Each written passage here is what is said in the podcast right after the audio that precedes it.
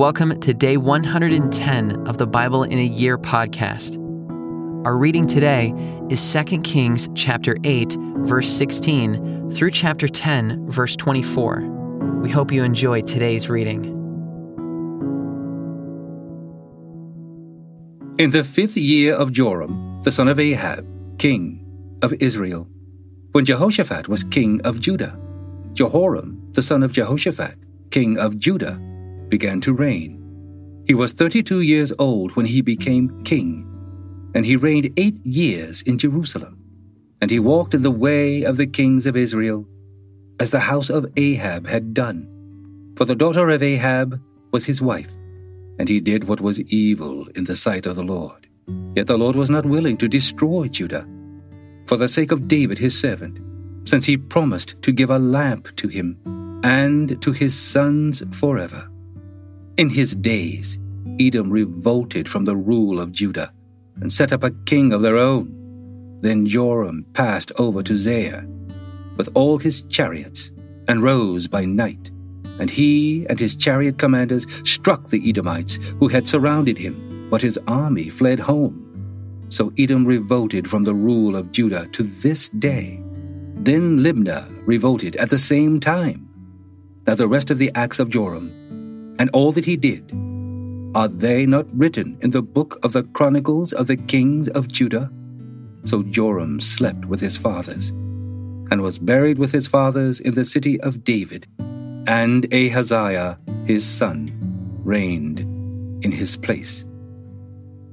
In the 12th year of Joram, the son of Ahab, king of Israel, Ahaziah the son of Jehoram, king of Judah, began to reign. Ahaziah was 22 years old when he began to reign, and he reigned 1 year in Jerusalem. His mother's name was Athaliah. She was a granddaughter of Omri, king of Israel. He also walked in the way of the house of Ahab, and did what was evil in the sight of the Lord, as the house of Ahab had done, for he was son-in-law to the house of Ahab. He went with Joram, the son of Ahab, to make war against Hazael, king of Syria, at Ramoth-Gilead. And the Syrians wounded Joram. And King Joram returned to be healed in Jezreel of the wounds that the Syrians had given him at Ramah when he fought against Hazael, king of Syria. And Ahaziah, the son of Jehoram, king of Judah, went down to see Joram, the son of Ahab, in Jezreel, because he was sick. Then Elisha the prophet called one of the sons of the prophets and said to him, "Tie up your garments, and take this flask of oil in your hand, and go to Ramoth-Gilead. And when you arrive, look there for Jehu, the son of Jehoshaphat, son of Nimshi, and go in and have him rise from among his fellows, and lead him to an inner chamber. Then take the flask of oil and pour it on his head and say, 'Thus says the Lord, I anoint you king over Israel.' Then open the door and flee. Do not linger." So the young man, the servant of the prophet, went to Ramoth-Gilead. And when he came, behold, the commanders of the army were in council. And he said, "I have a word for you, O commander." And Jehu said, "To which of us all?" And he said, "To you, O commander." So he arose and went into the house. And the young man poured the oil on his head, saying to him, "Thus says the Lord, the God of Israel, I anoint you king over the people of the Lord over Israel, and you shall strike down the house of Ahab your master, so that I may avenge on Jezebel the blood of my servants the prophets, and the blood of all the servants of the Lord. For the whole house of Ahab shall perish. And I will cut off from Ahab every male bond or free in Israel. And I will make the house of Ahab like the house of Jeroboam, the son of Nebat, and like the house of Baasha, the son of Ahijah. And the dogs shall eat Jezebel, in the territory of Jezreel, and none shall bury her. Then he opened the door and fled.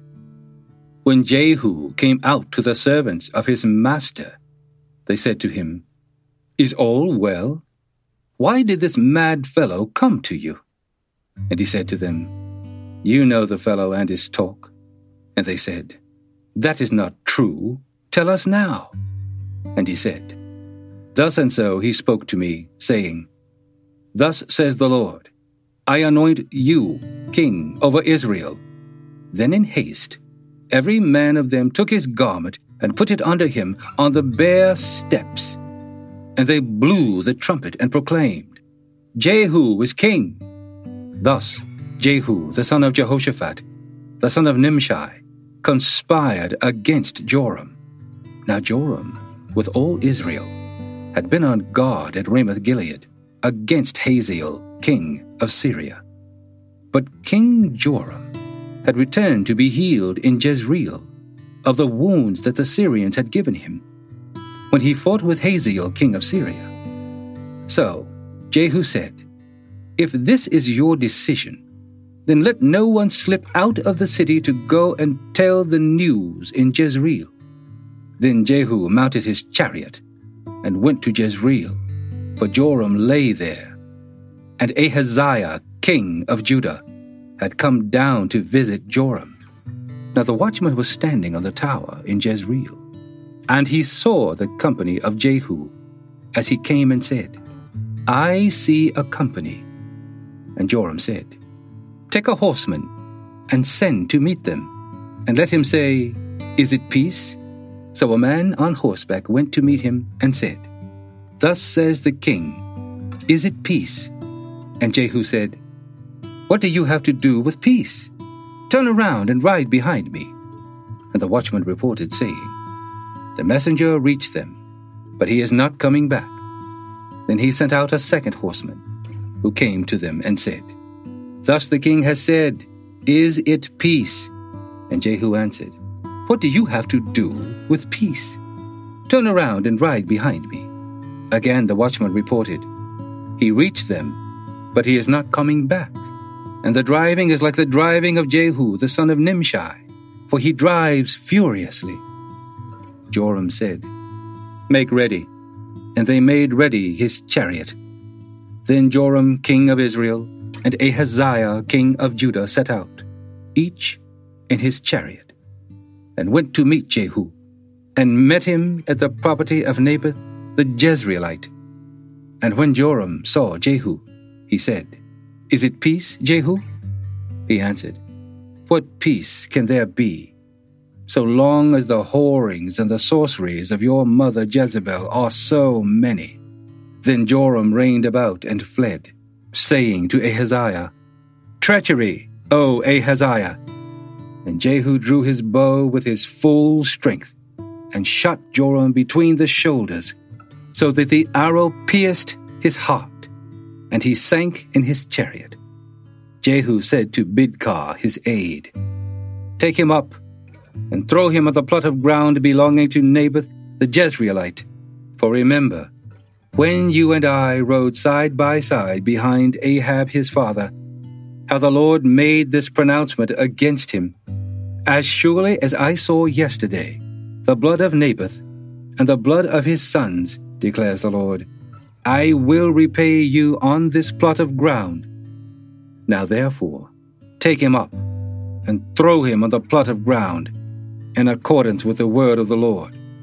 When Ahaziah, the king of Judah, saw this, he fled in the direction of Beth-hagan. And Jehu pursued him and said, "Shoot him also." And they shot him in the chariot at the ascent of Gur, which is by Ibleam. And he fled to Megiddo and died there. His servants carried him in a chariot to Jerusalem and buried him in his tomb with his fathers in the city of David, in the 11th year of Joram, the son of Ahab. Ahaziah began to reign over Judah. When Jehu came to Jezreel, Jezebel heard of it, and she painted her eyes and adorned her head and looked out of the window. And as Jehu entered the gate, she said, Is it peace, you, Zimri, murderer of your master?' And he lifted up his face to the window and said, 'Who is on my side? Who?' 2 or 3 eunuchs looked at him. He said, 'Throw her down.' So they threw her down, and some of her blood spattered on the wall and on the horses, and they trampled on her. Then he went in and ate and drank. And he said, 'See now to this cursed woman, and bury her, for she is a king's daughter.' But when they went to bury her, they found no more of her than the skull and the feet and the palms of her hands. When they came back and told him, he said, 'This is the word of the Lord, which he spoke by his servant Elijah the Tishbite, in the territory of Jezreel. The dogs shall eat the flesh of Jezebel, and the corpse of Jezebel shall be as dung on the face of the field in the territory of Jezreel, so that no one can say, This is Jezebel.' Now Ahab had 70 sons in Samaria. So Jehu wrote letters and sent them to Samaria, to the rulers of the city, to the elders, and to the guardians of the sons of Ahab, saying, 'Now then, as soon as this letter comes to you, seeing your master's sons are with you, and there are with you chariots and horses, fortified cities also, and weapons, select the best and fittest of your master's sons, and set him on his father's throne, and fight for your master's house.' But they were exceedingly afraid, and said, 'Behold, the 2 kings could not stand before him. How then can we stand?' So he who was over the palace, and he who was over the city, together with the elders and the guardians, sent to Jehu, saying, 'We are your servants, and we will do all that you tell us. We will not make anyone king. Do whatever is good in your eyes.' Then he wrote to them a second letter, saying, 'If you are on my side, and if you are ready to obey me, take the heads of your master's sons, and come to me at Jezreel tomorrow at this time.' Now the king's sons, 70 persons, were with the great men of the city, who were bringing them up. And as soon as the letter came to them, they took the king's sons and slaughtered them, 70 persons, and put their heads in baskets, and sent them to him at Jezreel. When the messenger came and told him, 'They have brought the heads of the king's sons,' he said, 'Lay them in 2 heaps at the entrance of the gate until the morning.' Then in the morning, when he went out, he stood and said to all the people, 'You are innocent. It was I who conspired against my master and killed him. But who struck down all these? Know then that there shall fall to the earth nothing of the word of the Lord, which the Lord spoke concerning the house of Ahab. For the Lord has done what he said by his servant Elijah.' So Jehu struck down all who remained of the house of Ahab in Jezreel, all his great men and his close friends and his priests, until he left him none remaining. Then he set out and went to Samaria. On the way, when he was at Beth-Eked of the shepherds, Jehu met the relatives of Ahaziah king of Judah, and he said, 'Who are you?' And they answered, 'We are the relatives of Ahaziah, and we came down to visit the royal princes and the sons of the queen mother.' He said, 'Take them alive.' And they took them alive and slaughtered them at the pit of Beth-Eked, 42 persons, and he spared none of them. And when he departed from there, he met Jehonadab, the son of Rechab, coming to meet him.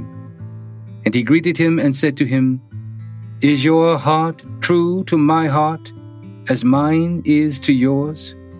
And Jehonadab answered, 'It is.' Jehu said, 'If it is, give me your hand.' So he gave him his hand, and Then Jehu took him up with him into the chariot. And he said, "Come with me, and see my zeal for the Lord." So he had him ride in his chariot. And when he came to Samaria, he struck down all who remained to Ahab in Samaria, till he had wiped them out, according to the word of the Lord that he spoke to Elijah. Then Jehu assembled all the people and said to them, "Ahab served Baal a little, but Jehu will serve him much. Now therefore call to me all the prophets of Baal, all his worshippers, and all his priests. Let none be missing. For I have a great sacrifice to offer to Baal. Whoever is missing shall not live." But Jehu did it with cunning, in order to destroy the worshippers of Baal. And Jehu ordered, "Sanctify a solemn assembly for Baal." So they proclaimed it. And Jehu sent throughout all Israel, and all the worshippers of Baal came, so that there was not a man left who did not come. And they entered the house of Baal. And the house of Baal was filled from one end to the other.